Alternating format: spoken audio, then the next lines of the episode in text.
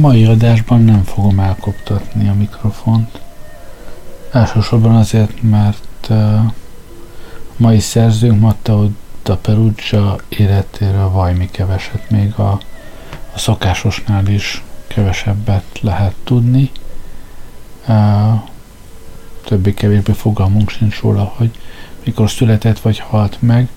Amit lehet tudni, hogy életéről fennmaradt feljegyzések 1400 és 1416 közötti időszakról vannak, tehát azt tudjuk, hogy 1400-ban már élt, 1416-ban még élt, de hogy hány éves volt ekkor, vagy hogy mikor született, mikor halt meg, ezekről nincs feljegyzés.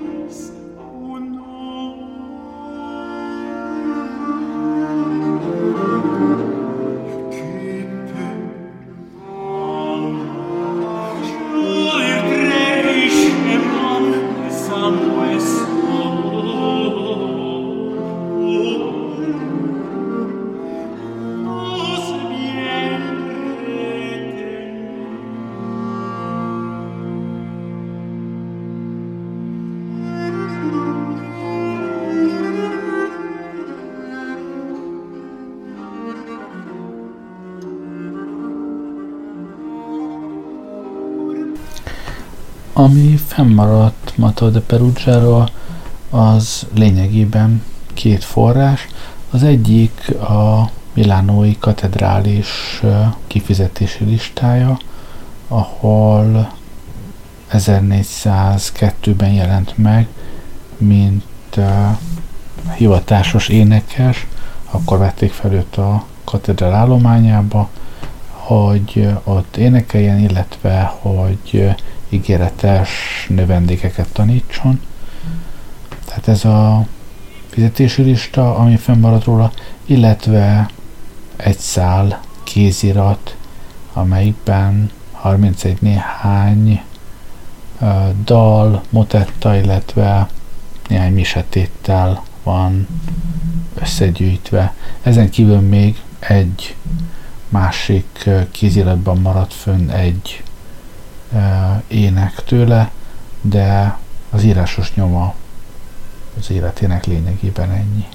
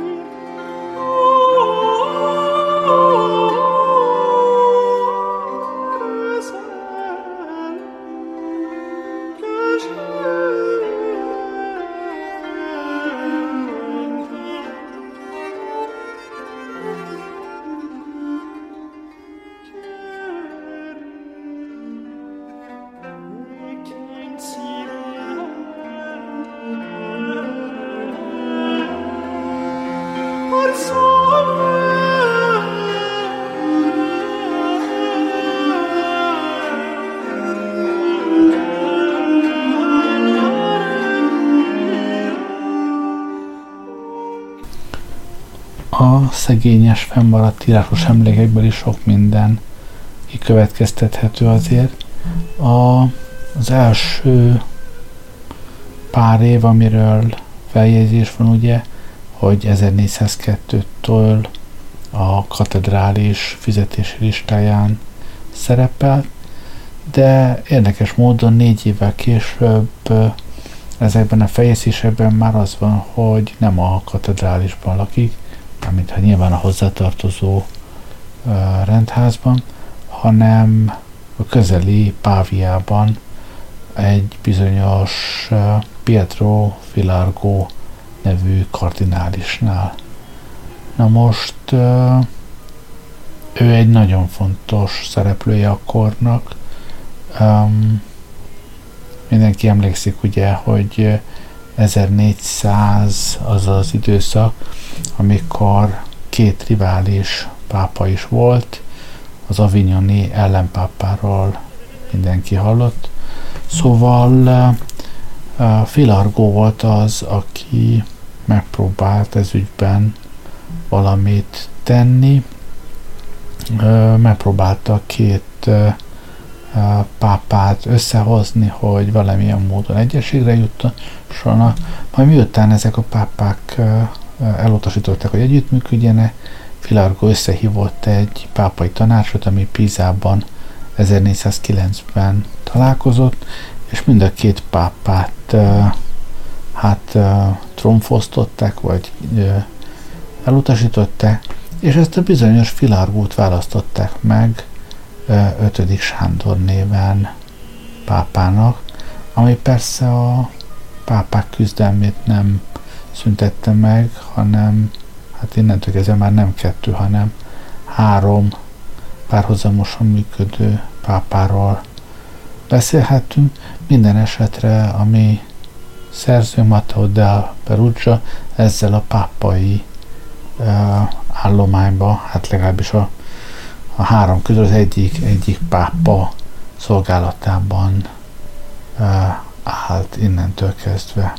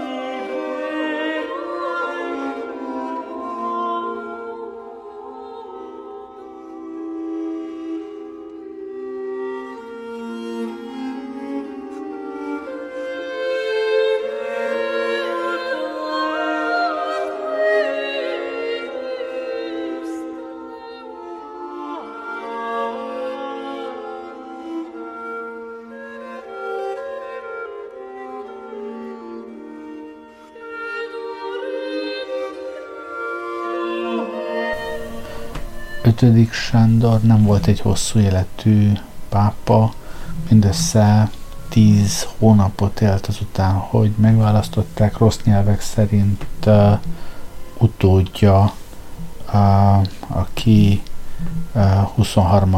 János néven követte őt, tehát hogy ő mérgeztette volna meg. Na most ez történetünk szempontjából mindegy, hogy így volt vagy sem, az bizonyosnak látszik, hogy Matteo nem maradt pápai szolgálatban ezután. Semmi nyoma nincs, hogy 23. János szolgálatában állt volna.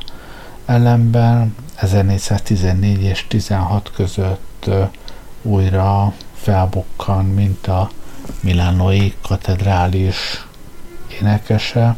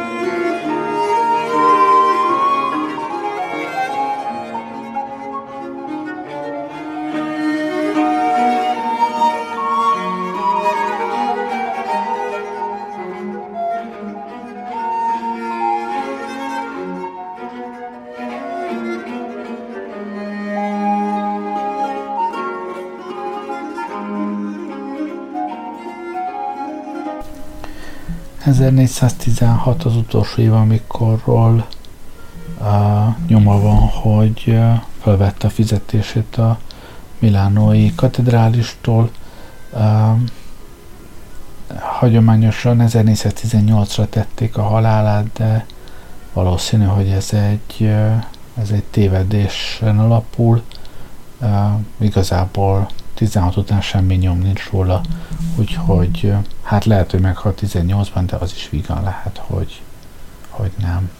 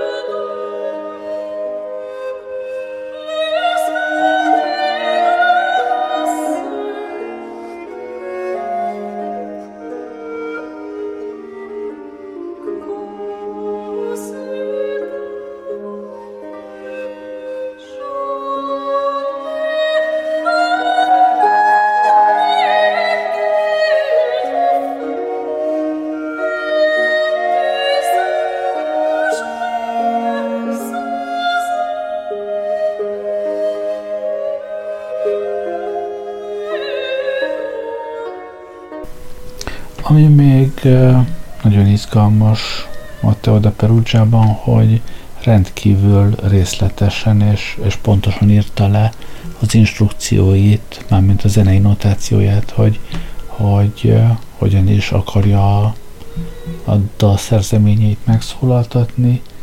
Kicsit olyan, mintha tudta volna, hogy hát nagyon távoli idők zenészeivel kell kommunikálnia, és hogy, hogy semmi uh, kontextus, semmi, semmi nem maradt fönn a környékről, ami le van írva ezekben a kéziratokban, azt fogják játszani, de mondom, miután nagyon, nagyon pontosan leírta a darabokat, ezért, ezért nagyon jól visszahallgathattuk azt, hogy hogyan is szóltak ezek a darabok akkoriban.